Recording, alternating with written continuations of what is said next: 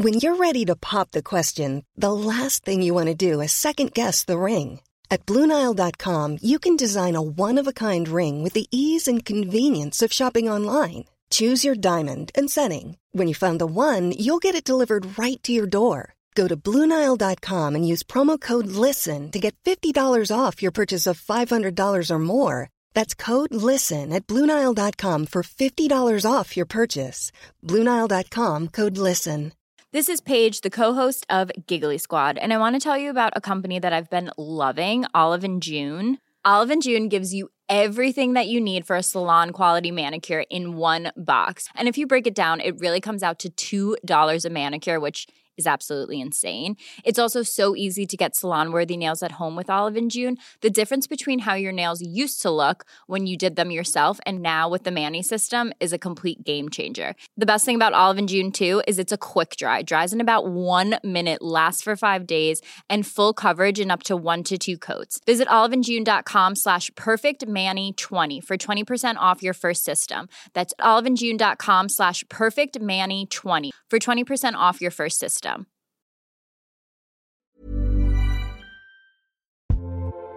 Sarah and I have talked many times about our desire to age as gracefully as possible, and skincare is a huge piece of that. I spend a lot of time and money thinking about my skin, and I have added Ritual to my routine, which just gives me a lot of comfort. Ritual is here for us. They have created a wrinkle support skin supplement and conducted clinical studies, so we know it's working. They're taking the guesswork out of skincare. Ritual Hyacera is one of several Ritual products that I love. I take the daily multivitamin, I take a probiotic, and Hyacera is that once daily skincare supplement that is clinically proven to reduce wrinkles and fine lines and increase skin smoothness in 90 days. I recently met a friend for the first time in person as opposed to online. And we were discussing the fact that I am 43, and she said, I cannot believe how young you look. And I thought, thank you, Ritual, for that. Start Hyacera to help minimize wrinkles without compromising on clean science. Hyacera from Ritual is a clinically proven skin supplement you can actually trust. Get 25% off your first month for a limited time at ritual.com slash pantsuit. Start Ritual or add Hyacera to your subscription today. That's ritual.com slash pantsuit for 25% off.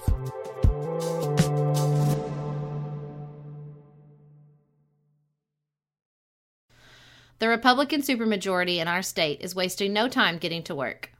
Today we're talking about new abortion legislation and a right to work law in the Commonwealth of Kentucky. This is Sarah from the left and Beth from the right. You're listening to Pantsuit Politics. No shouting, no insults, plenty of nuance.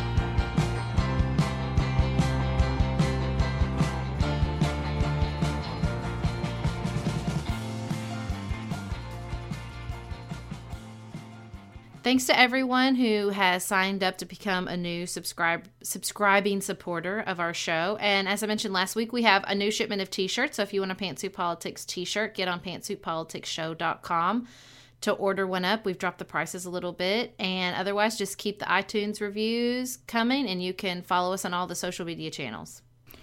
So in November, Kentucky voters sent a supermajority of Republicans to our capital of Frankfort. We have a Republican governor, we have Republicans in the House and the Senate in the majority for the first time in a long time. And their session just started. They have declared pretty much all things an emergency. Yeah. And worked in a Saturday session to pass some legislation. And we thought in the Pearls we could talk about one piece of that and in the suit another. So in the Pearls we wanted to discuss new abortion legislation, which was literally the first act to get through the Senate in Kentucky.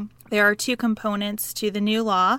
First, an ultrasound requirement prior to an abortion being performed. We already had a consultation with a doctor required, but now we have an ultrasound component. And then also a ban on any abortion after 20 weeks unless the mother's life is threatened. So I am so frustrated that the Kentucky legislator and the Kentucky um, governor were all Kentucky is open for business and we are going to deal with all these important things. But first, the most important job of government legislating morality. So frustrating. I agree with you. I don't understand why this is the top priority of our new newly elected officials. I just don't get it. I don't understand why this is the the first act. And, and the ultrasound thing is so insulting because it implies that women are just so dumb they don't understand what an abortion is or what's actually happening. And if we can just really shame them a little bit with an ultrasound, they'll feel differently. Other than what you just articulated, it's very confusing to me what the what the purpose of this could be. I've been reflecting on the fact that I think that if you took a poll in Kentucky of voters or just everybody, people who don't vote as well, I think you would get a lot of support for this legislation. So, what does that mean, right? And what is the role of the legislature versus the court system when the majority makes a decision that I feel is very, very wrong? I also have been thinking a lot about the 20 week ban and the fact that I don't think anyone gets to 20 weeks of pregnancy and thinks, you know what, this has really been inconvenient for me. You know, I think that any abortion that happens after 20 weeks happens because someone has gotten some very difficult, mm-hmm. devastating news. And I just really, really struggle to see the other side of this issue. I've been working hard on trying to see the pro life side more and more because I think that's important to me having an informed perspective. Both of these two things bother me enormously, and it bothers me enormously that we're appropriating funding to fight the legal battles that will inevitably mm-hmm. follow this legislation when we've got huge fiscal problems in our state. Here is where I'm at with this. I know that a majority of Americans a vast majority. I think it's probably 75%. I don't know the exact number, but let's just start from the position of most Americans believe abortion is okay in some circumstances. Most Americans are also uncomfortable with what, what I'm going to politely call bad abortions. Abortions people think um, women are using as birth control or having repeat abortions or whatever. But I cannot for the life of me figure out how to make it harder on the people having the quote unquote bad abortions without also making it hard on a woman who's received devastating news about the death or death upon birth of a fetus she very much wants, having to sit through an ultrasound. Like, as somebody who lost a pregnancy at 16 weeks, like, what if the news I'd gotten wasn't your baby is dead, but that your baby will die, and I chose to have an abortion, and I had to sit through an ultrasound of this baby that I very, I, I tear up thinking about it, I very much wanted. It's just so infuriating. So if you can figure, if anybody out there, because I know we have some passionate pro life listeners, if you can figure out a way to make it harder on the people or who are in a tragic situation or need an abortion because of tragic circumstances, rape, incest, genetic anomaly, whatever, without also, you know, without making it hard on them I'm all ears, but I can't because I don't want to sit on the panel that says, "Oh, your abortion's okay. You get to go through. You don't have to get the ultrasound and get a speech about why you shouldn't get this abortion."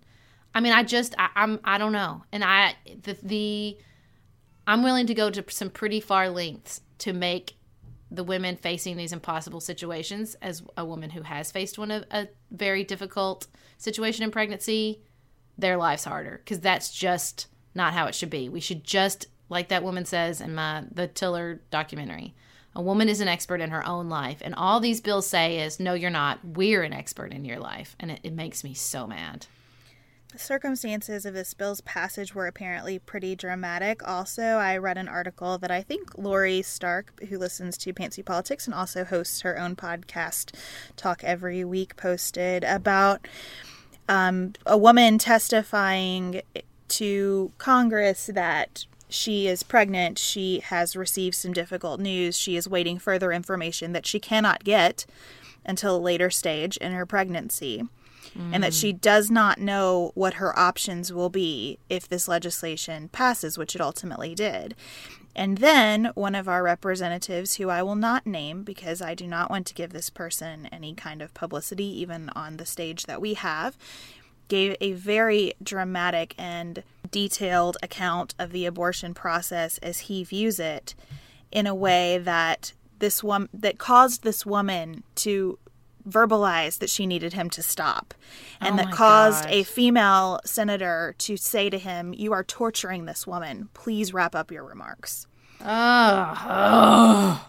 that makes me want to burst into flames of righteous fury. It makes me so mad. It makes me so mad. Like you don't have any idea. You know, I wrote a, a blog post about this on my blog once, and I said, you know, I have stood on the banks of the Ohio River and scattered the ashes of my 16 week fetus, and I will not be lectured to about the value of life. It's just so insulting. It's so insulting. So I don't know what to do about this because I I understand that there are very well-intended people who have a view that this is an emergency, that we are disregarding life, that feel a deep sense of conviction about this. But I truly do not understand these two laws other than an attempt to do something, anything that they think might pass under the current judicial state. Mm-hmm. And something, anything that they think might be able to be upheld given the shifting nature of the current judicial state. And it makes me sad. And I hope that our court system will follow the recommendation that I made when we talked about similar laws coming out of Oklahoma, which is you cannot do indirectly what we won't permit you to do directly. Yeah. Moving on to the flurry of other legislation that Kentucky legislator has been passing in like one day. So it's all so important. We must pass it all in like one or two days. I even spoke with a veteran legislator who now is a um, elected official in our county, and he said it was dramatic compared to what he saw in his like 10 plus years as a, as a state legislator. He, he described it as very dramatic. That seems to be Bevin's order of the day. That's like his that was his word, I think, when he became governor. He chose a word for his term and the word drama. dramatic. well, and, and we look, we have a lot of drama in Frankfort just because of the nature of some of the relationships. Our attorney general is the son of our former governor. And there's a very public breakdown between our attorney general and our governor. The protests uh, around the passage of the anti choice legislation and the what's been described as anti union legislation, we'll talk about that in the suit, has been dramatic. So, yeah, drama in Frankfort seems drama, to be the theme. Drama. All right, so should we move on to compliment the other side? I think that's a great idea. All right, you start. I would like to compliment Michelle Obama, which I know is superfluous for most of our listeners who stay in a, a consistent state of thinking Michelle Obama is amazing. Um, I thought that her departure speech was very classy. I think that she has really this year shown a style of public speaking that we have not seen before. From a first lady, or really from any woman in politics, I like how she owns her momness. And I that probably sounds weird. What I mean by that is I felt such a shift in my own authority and confidence when I had my children. And I think all the time about whether and how much of that to bring to my professional life. And I feel like she brings it in a way that is not cliche or trite. It's super powerful and really inspiring. And I was livid at USA Today. I tweeted about this, but the headline that she gave an emotional farewell speech in an equally powerful red dress sent me through what? the roof. Yes. Shut up. Sent me through the roof. Um, I just, I think that she, whether you agree with her on anything or not, I mean, look, my policies and Michelle Obama's policies, if we put them side by side, there would be a huge distance between them. But I really love the way she carries herself and the way that she brings a distinctly feminine but not cliche presence to her mm-hmm. role. And and I just think it's a great example. Yeah, I agree.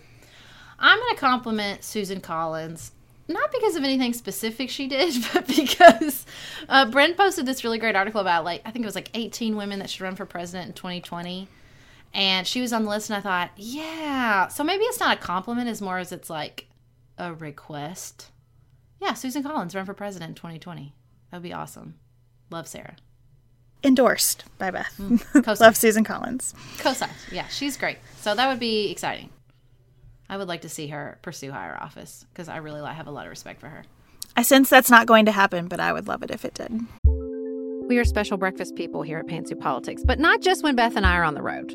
The truth is, I want something warm from the oven every Saturday morning and Sunday morning. It's just the truth. It makes it feel special makes it feel exciting, but I don't want to work at it. So the first time I ever saw wild grain, which is bake from frozen subscription box for sourdough breads, fresh pastas, and artisanal pastries, I was obsessed. You guys, I've been a member for over a year. It's amazing. It's so easy. Every item bakes from frozen in 25 minutes or less, no thawing required. You can fully customize your wild grain box. You can choose any combination of breads, pastas, pastries. You can even build a box of only breads, only pastas, or only pastries if you'd like. And for a limited time, you can get $30 off the first box, plus free croissants in every box when you go to wildgrain.com slash pantsuit to start your subscription. Sometimes I make one single croissant just for me because I want to feel special, and they're so good. You heard me. Free croissants in every box, and $30 off your first box when you go to wildgrain.com slash pantsuit. That's wildgrain.com slash pantsuit, or you can use promo code pantsuit at checkout. This show is sponsored by BetterHelp. Can I get something off my chest? Every day I feel a little pang of sadness because I think about Griffin going away to college. Y'all, he's a freshman in high school. This is not healthy or normal. This is why I have it on my list of things to talk to my therapist about. We all carry around these things, big and small. When we keep them bottled up, it can start to affect us. Therapy is a safe space to get these things off your chest and to figure out how to work through whatever's weighing you down. If you're thinking about starting therapy, give BetterHelp a try. It's entirely online, designed to be convenient, flexible, and suited to your schedule. Just fill out a brief questionnaire to get matched with a licensed therapist and switch therapist anytime for no additional charge.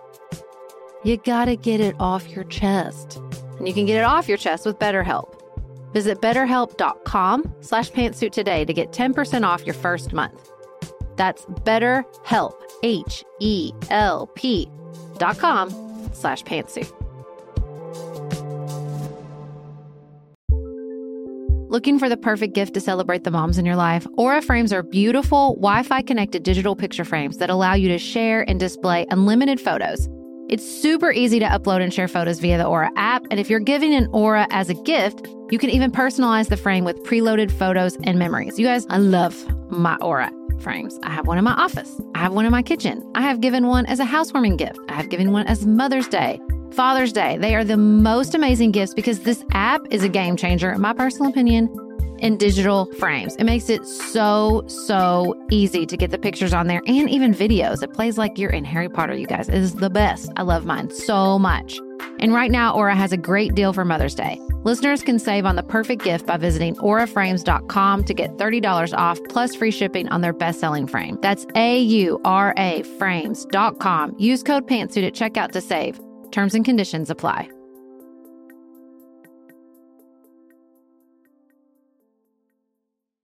I thought that we might, before we dive into this, Sarah, maybe level set on what right to work means because I feel like there's some misunderstanding out there about that.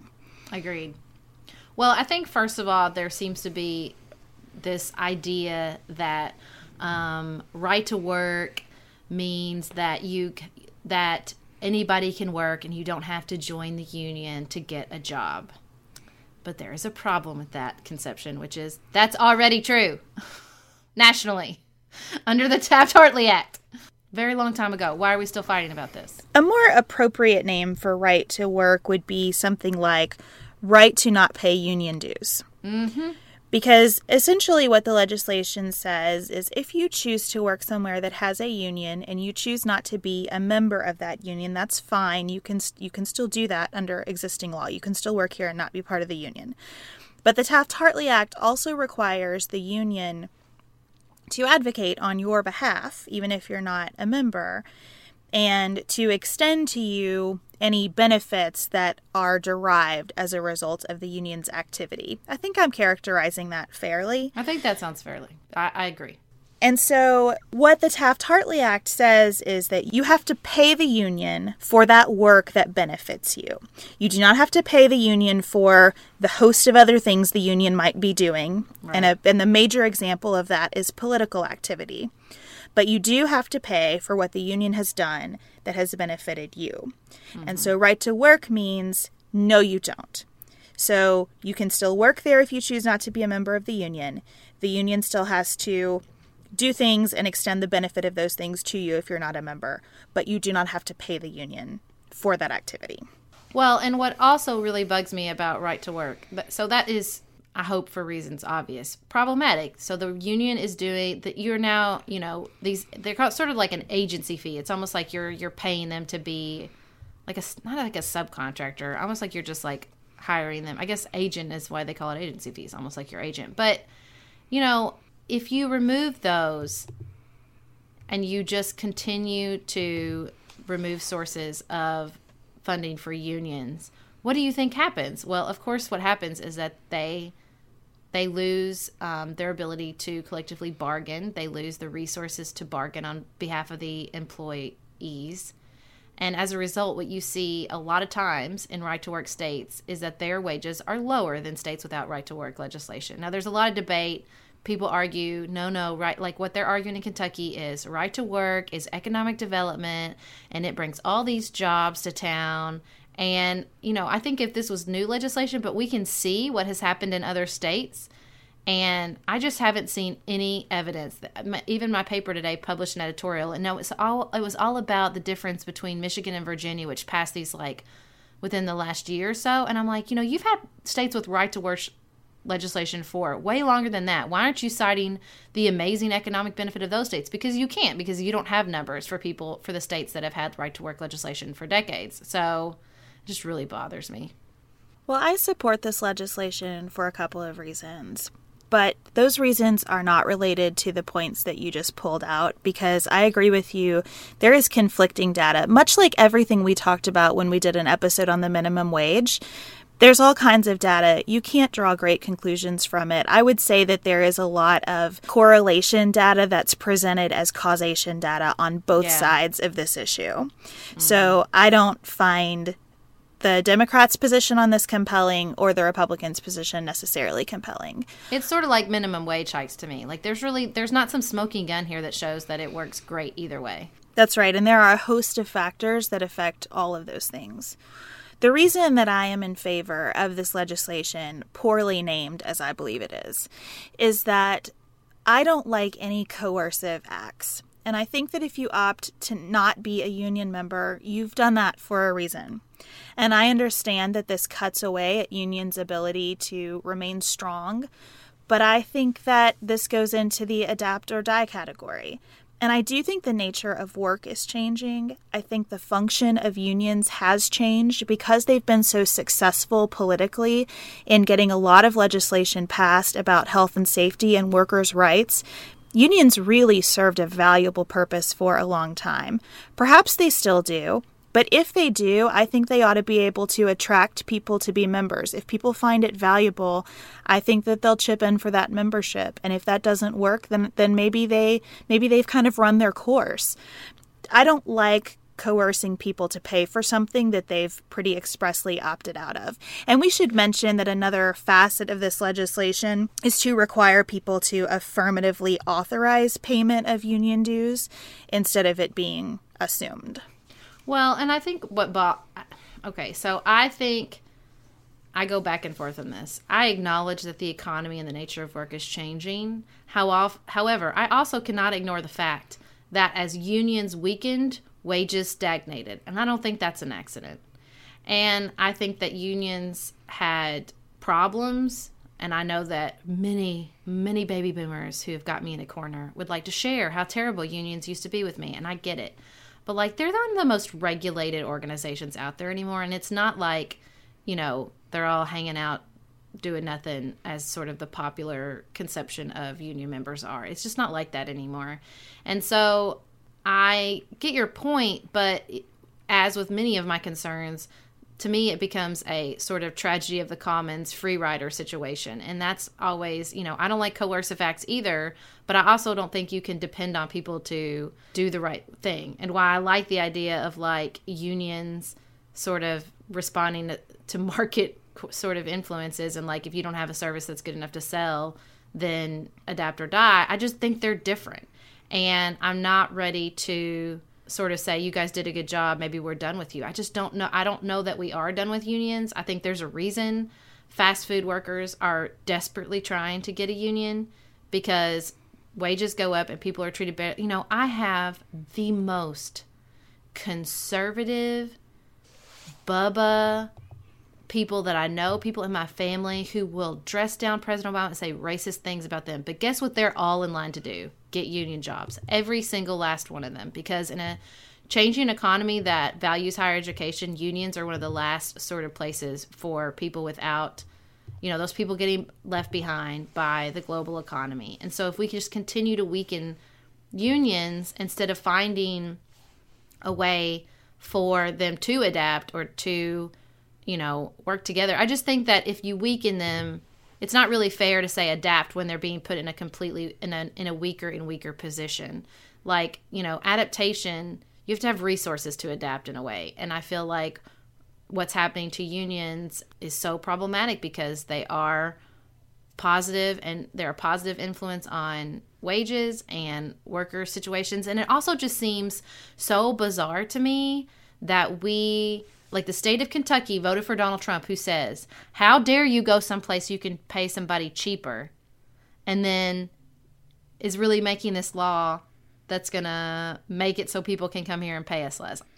Well, so a lot of this dialogue and how you feel about this issue, I think, is related to how you feel about wages for lower skilled work, right? And if you believe that the choice is lower paying jobs, but still those jobs existing, or the jobs will always exist and we should pay people a higher wage. I think that's part of where you're going to fall on this issue, right? Because because I view wage issues as very relevant to the discussion of whether companies will continue to invest in United States workers.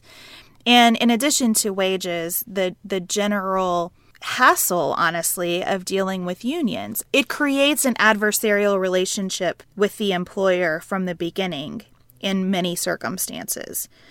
So if I'm an employer and I'm looking at putting a you know a, a block of workers in one state versus another and I know that I'm going to have to deal with a union in one state and I probably won't in the other, that's going to make my analysis pretty easy. Wasn't there like a car company or IKEA or someplace where like they refused to go to a state that didn't have unions? I right. And like I mean, I think it's different employer to employer. And that's why I say that a lot of the statistics on this, I think, conflate correlation and causation because it's not the same for every company. And that's another issue that I have with some of the union outcomes if there's anything that I have learned from doing some human resources work, it's that I could take two people with the same resumes, put them in the same job, give them the same supervisor.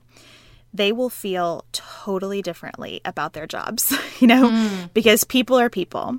And I think there's an assumption in the way that unions have historically operated that all people want the same thing in their positions. And that's been true on some issues. When unions were really fighting the fight for health and safety, Absolutely. I just wonder, and, and, you know, you're right. I don't know if that purpose has been fully served, but I think that's a fair conversation to be having. And I think putting a little bit of pressure on unions to show their continued viability, the continued benefit that they have for workers, is fair. Because if all they're there to do now is to negotiate wage issues, I think there might be better avenues for that. I mean, I think that's tough. I think that, and like I said, I think what my problem is with the right to work is you can't. This is this is not coming from a place of let's help unions be more efficient. this is not why this legislation is being passed. It is let's strip them of any source of power and funding, and particularly because let's be honest, they are a source of political support for Democrats, or I don't know, maybe not anymore considering the what happened in the Rust Belt. But um, so I, I mean, if I felt like this was coming from a positive place of let's see how this changes and let's let's our economy's change and let's have an honest discussion about this it'd be one thing but i just don't feel like that's what this is. I feel like this is uh, we want to pay people less and you're standing in our way. I would not vote for this if i were in the kentucky congress if I thought it was motivated by undercutting a source of support for Democrats in the political process. That's obviously a terrible reason to do this. When I think about the fact that Kentucky is the only state left in the South that doesn't have this law, that to me is a is a reason to go forward with it to say let's stay competitive with our neighbors for certain types of industry because we desperately need more industry in this state. We just do. Even if it brings in some relatively low paying jobs, we, we need more industry. So I think that on balance, to me this is a this is a positive step forward for our state and it is consistent with this to me does not feel like anyone is hiding the ball you know i think republicans across kentucky ran on being a, a pro business legislature and i think that you know this is a delivery on that promise. I'm not sure it merited a special session. I think it probably didn't. I worry about some of the discussion that protesters of this law were kept out of the chamber. And, you know, I, I don't know how normal some of what has happened around this legislation's passage is. I think that this should be done in a more deliberate way through an open and transparent process. But but on balance, I think it was the right move. I guess I'm just always suspicious of especially if it's every every other state in the South. Well, it's not like we have a good record of worker treatment or even really economic development. I mean, if it's just a race to the bottom, I don't want to be involved in that.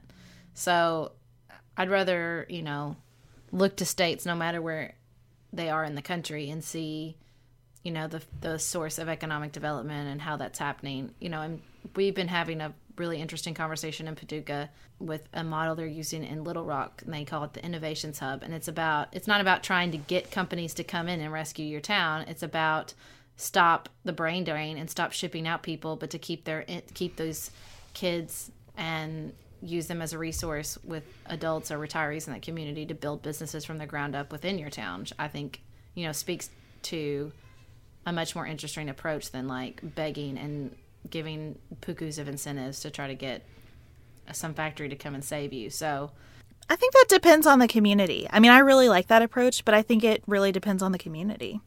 I don't know. Isn't the best community, you know, isn't any communities the young people going to be one of its best resources? I think that's true generally, right? That's sort of like mom and apple pie. But I think that there are communities that, in order to get children to a place where we can know that they're going to be the entrepreneurs of tomorrow, we need some resources for their parents too to stabilize their home situation. And sometimes that does mean begging a business to come in and put a big facility in where their moms and dads get good jobs. Well, and I don't, but it's not even to me, it's not even about begging them anymore. It's not, I don't think those places, I don't know how many of those companies still exist, right? I don't know how many, I don't know if, you know, manufacturing is the future I know actually I do know manufacturing is not the future of our economy, right? So there are fewer of those factories. First of all, the com- competition for them is intense. Second of all, and so if you're a little town that doesn't have a lot of resources to begin with, you can't compete for the very few um, opportunities that are available t- to begin with. So, I mean, I think you have to. It's I, I keep analogizing it to a portfolio, right? You don't put all your stock in one thing you have diversity. You diversify your portfolio and you should diversify your economy. And that might be in very, very small ways if you're a very, very small town. But this innovations hub too is not just for the idea is that it's not just for students that you know members of the community can get memberships and come in and use the 3D printer or work with a business um, advisor. It's like very amorphous and um, adaptable depending on what your needs are, what the community's needs are. But I mean, I just I think that, you know, we've talked about this before. Both parties have this nostalgia. And I do think there is some nostalgia wrapped up in the discussion with regards to right to work in unions. Um, Democrats are nostalgia for the economy of the 1950s, and it's like Republicans are nostalgic for the culture of the 1950s and slash 60s, and none of that is coming back. So we all just need to let it go. And I don't think that you know, I'm not trying desperately in the same way that I'm not trying to get factories to come back and save towns, to get unions to come back and save the economy. But I also think that they should be important part of the discussion and slowly, you know, bleeding them dry is not the way to keep them at the table. Um, advocating for um, workers, which in an economy in which wages are stagnating and growth is stagnating and CEO pay has skyrocketed doesn't even seem a big enough term, then you know, I think they they weakening their position is not the path forward. So I think it's true that right to work is not a silver bullet for economic development and, and it shouldn't be sold that way. I think the decision of a company to locate one place versus another has a, a huge variety of variables. including what kind of people do I need to work there, right? And what kind of talent am I trying to attract? And that's why I think community by community is the, the way to look at this. For me, I would vote in favor of right to work because I think the best our state legislators can do is remove obstacles. What are potential obstacles for people looking to invest in Kentucky? Let's get let's get as many of those out of the way as we can and still protect the interests of our citizens. And that's what I see with this legislation. Sarah and I have talked many times about our desire to age as gracefully as possible, and skincare is a huge piece of that. I spend a lot of time and money thinking about my skin, and I have added Ritual to my routine, which just gives me a lot of comfort. Ritual is here for us. They have created a wrinkle support skin supplement and conducted clinical studies, so we know it's working. They're taking the guesswork out of skincare.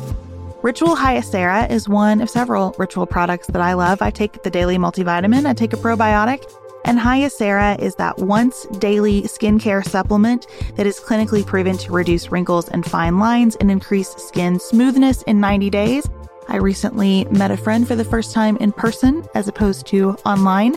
And we were discussing the fact that I am 43, and she said, I cannot believe how young you look. And I thought, thank you, Ritual, for that.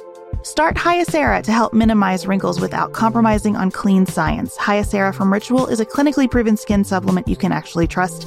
Get 25% off your first month for a limited time at ritual.com slash pantsuit. Start Ritual or add Hyacera to your subscription today. That's ritual.com slash pantsuit for 25% off.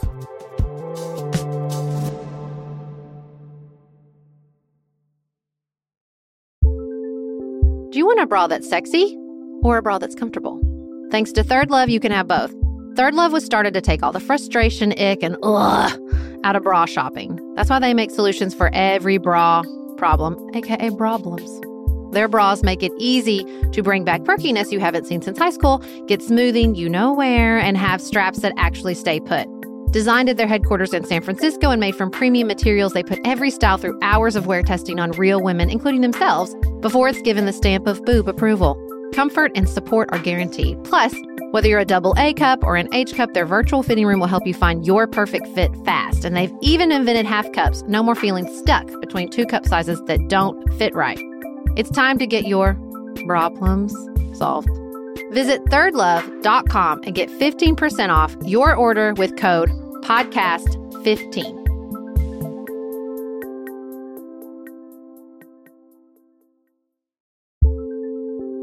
There's not much worse than a dry and itchy scalp. Also, when you get your hair colored and then it does not last as long as you and your stylist discussed. It could be that unfiltered, mineral filled water is the culprit. Hard water is a leading cause of damaged hair and dry, irritated skin, and about 85% of the United States uses hard water, filled with dissolved minerals and added chlorine. That's where Canopy's new filtered shower head comes in. Canopy, known for their beauty hacks and reimagined humidifier, has revolutionized the filtered shower head. Dermatologists recommended this unique three stage filtration system greatly reduces contaminants and odors in your shower water, leaving you with healthy hair and glowing skin. Best of all, the Canopy filtered shower head is hassle free. Installation is a breeze, and its unique quick release filter replacement feature allows for seamless filter replacement unlike any others on the market. Go to getcanopy.co to save $25 on your Canopy filtered showerhead purchase today with Canopy's hassle-free filter subscription. Even better, our listeners can use code PANTSUIT at checkout to save an additional 10% off your Canopy purchase. Hurry, your hair and skin will thank you.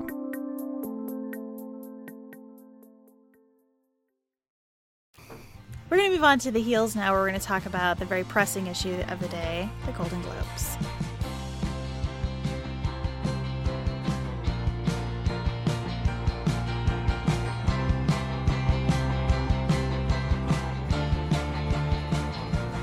So I love the Golden Globes and I live tweeted our account because we don't have enough live events to tweet together. And sometimes we're just going to shine on with some celebrity stuff, you guys. Get on board. I mean, I tried, and I You first, were unenthusiastic, and it was Well, I was, and I so I got annoyed, and then I got distracted, and then I fell asleep. Ugh. I was just not a good partner on this. I apologize. It's and it's the best one. Now I will say Jimmy, oh Jimmy Fallon did a crappy job of hosting. Bring back Tina Fey and Amy Poehler for the love of all things sacred and holy. They do the best job. They kill it every time. They make fun of uh, like with an appropriate level of meanness to the people who deserve to be made fun of. And Jimmy, yeah, Jimmy Fallon, he kind of gets on my nerves. I'm sort of over him, but it's still fun. They're like drinking they're chatting. They're all loud. They have to wait for him to be quiet. I love it.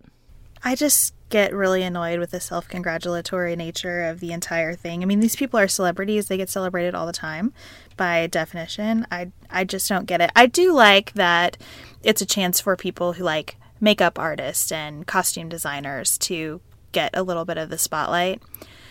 But otherwise, it's just not my cup of tea. It's really oh. not. Well, and I saw the award went the best drama, Moonlight, like an hour before, so I was super invested.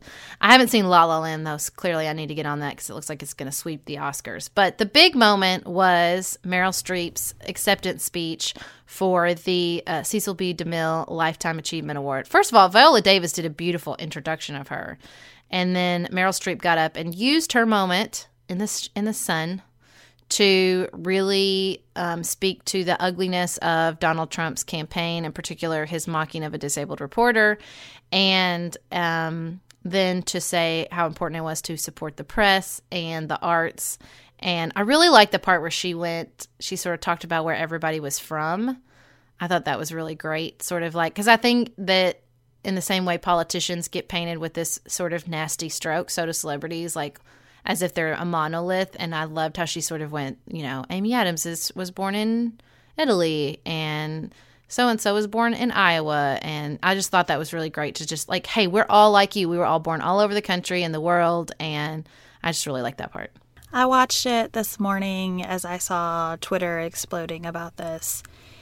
And I've been thinking a lot lately about the culture of the two parties versus the philosophies of the two parties and sort of what the chicken and egg looks like. So I find it completely obnoxious when someone uses a moment like this to deliver a political speech. And I wonder if whatever is in my brain that makes me view this as so obnoxious, and I say this as a person who adores Meryl Streep, I think she's incredible is the part of my brain that makes me view it as so obnoxious the same part that makes me have sort of a conservative bent? Or is it the other way around? Or is it just that I have adopted some of the feelings of the people that I tend to vote with? You know, because I, as I'm, I'm looking at Twitter, I'm like, well, even all of the people on the conservative side who I know despise Donald Trump are annoyed by this. And all of the people who are left leaning think it was amazing. And yeah, I don't. Yeah, I, I hate these really, litmus tests that keep happening in our culture. I don't understand why. See, I thought my reaction was completely different. I thought, well, how lovely that she took this moment that was about her and made it about the world and said, hey, you know what? There's more important things than me patting myself on my back for what a good actress I am because she is a phenomenal actress. Um, that's the one thing when Donald Trump was like, what did he call her? Not that overrated. overrated. I was like, so that's like saying Michael Jordan's just okay at basketball. What are you even talking about? Well, and let's throw in. Knows. Mr. President elect, please stop tweeting about things like this. Please stop. Or stop tweeting. Please, please don't tweet about Arnold Schwarzenegger and Meryl Streep. I can't stand it. So, I mean, it didn't bug me at all. And I think that, you know, I, I think that there is an aspect of liberalism or progressivism that takes the arts very seriously that feels that they in the same way that conservatism takes religion very seriously.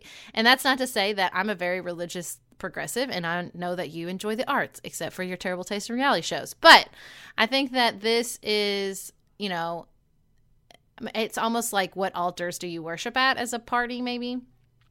And you know i don't make i have no i make no apologies about the fact that i think art is incredibly important and to be protected and artists are to be praised and i don't have any problem because they're human beings just like everybody else with them um, using whatever influence they have. In fact i think it shows responsibility when you have a platform to use it in a politically responsible way by sharing how you feel. And I, because i guess you see it as like why do we, how egotistical that you think people care what you think about this. Is that kind of the idea? No, I think everyone has a right. I mean, look, we host, I sit in my closet and talk about politics all the time. So it's not like I think anybody shouldn't get to say what they want to say in whatever forum they want to say it in.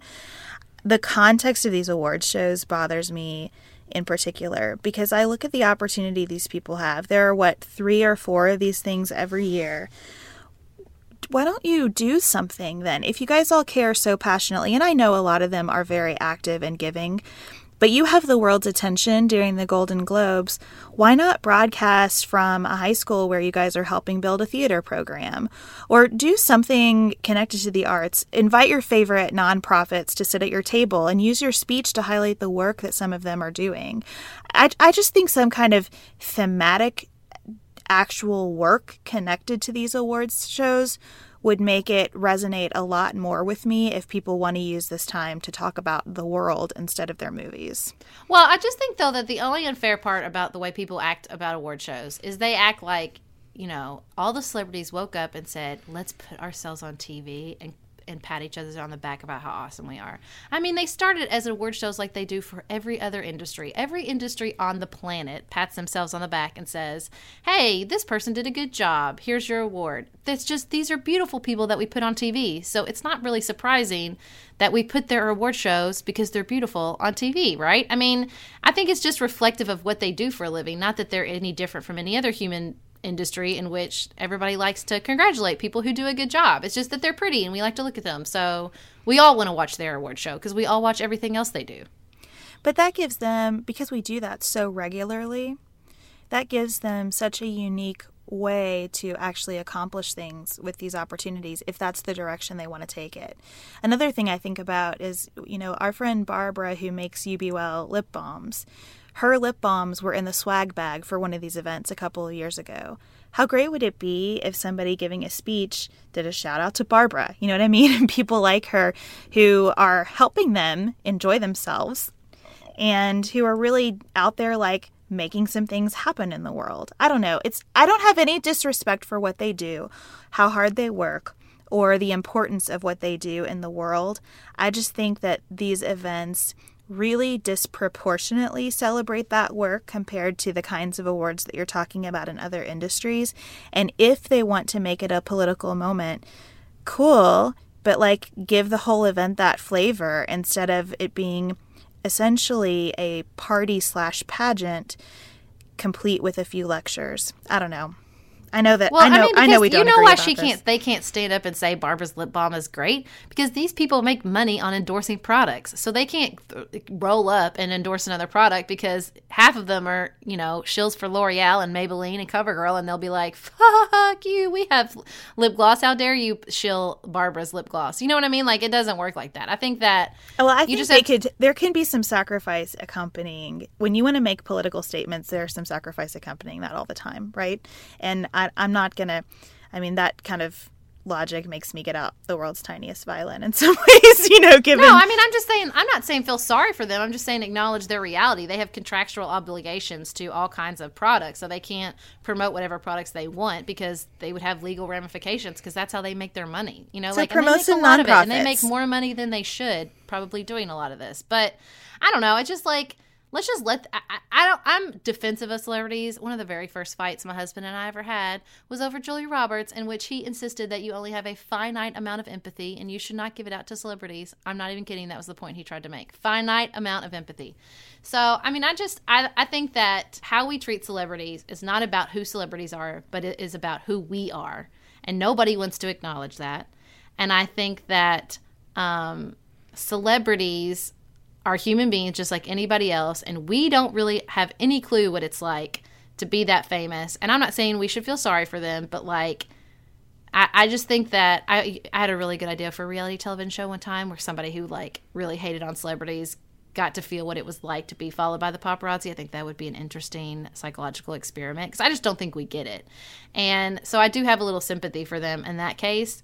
I don't know. I just think that it's there's all this judgment about celebrities. I'm not saying that's what you're doing, but generally, no, I am Meryl doing Streep, it a little bit. I, I, and look, it, it it it amazes me not to fall into like tired partisan talking points, but it amazes me how much there is kind of the altar of the arts and particularly of celebrities in the Democratic Party at the same time as the constant beating up on the wages of CEOs um, who are running giant companies, just like these celebrities are making giant movies, which each one is a little company, right, uh, in and of itself. I think it's incredible that we really care about the inflated wages of some folks and and that these people get an, a pass on that. I guess what I think is though the progressives are not the only one that's do the celebrities. Do you know how many times somebody's posted that Joanna Gaines, Chip Gaines thing in my timeline? Those I haven't seen celebrities um, idolized like those two people in a very long time. Didn't so, you think what they wrote was beautiful though about I this did. whole situation? I thought it was really great. But I people talk about them like their shit doesn't stink, and it's sort of getting on my nerves. So but at least they're like, like building houses. I mean, I, they're out there doing some good in the world, and they're creating jobs for people and businesses. I mean, I I think I don't worship them. Like they seem I mean, nice. People do though. People worship them. Like yeah. there is some worship going on. As in their marriage is perfect, their kids are perfect, everything's perfect. They're beautiful, they're wonderful, they're giving, they do all the good things. And I don't I don't know, it just everybody the celebrity culture is not while I think maybe a the altar of the arts is a left leaning thing, celebrity culture is bipartisan. And you might pick and choose which celebrities you're worshiping or but that that culture that we've created and that gave us Donald Trump, might I add, is universal. Then and I like that's why I love Anne Helen Petersen so much. Like I, she's a really great writer, and she has a Facebook page called Celebrity Gossip Academic Style. She used to write; she was a doctorate in celebrity studies, and it's just really opened my eyes to the fact that like this is not about that you think Kim Kardashian is lazy and doesn't really do anything, and this is not about that you don't like Meryl Streep busting on Donald Trump. Like there is something much deeper in the way we react and treat celebrities that speaks to our culture and that it's a way we exercise our fears and our desires as a culture and a society. And I just think that it gets sort of blown off and treated as shallow at at our own at our own um, cost. Like I think that when we do that, we're missing the point. We're missing that there are much bigger issues here and when we just say, you know, when we just kind of go ugh and roll our eyes and and think that it's just all this sort of, like I said, shallowness, I, I don't. I, we're missing the point. I really, I believe that. I I agree with you that the culture of celebrity is pervasive. I think that a lot of what you said is totally valid, and I can simultaneously really like and admire Meryl Streep and find her speech really annoying. and and completely agree with her sentiments about Donald Trump. you know, I'm I'm good with all of that contradiction, and I I think that that's part of what has been so ugly and disappointing for me all day. The limited number of times I've had to sort of scroll the Twitter feed, it just seems like we've just taken another another small relatively insignificant moment in time and decided to turn it into a partisan lightning rod, which is the opposite of what any of us need right now. It's, what we do. It's what we do. We have to do better, everybody. So we will be back um, on Friday with an episode of The Briefcase. And until then, keep it nuanced, y'all.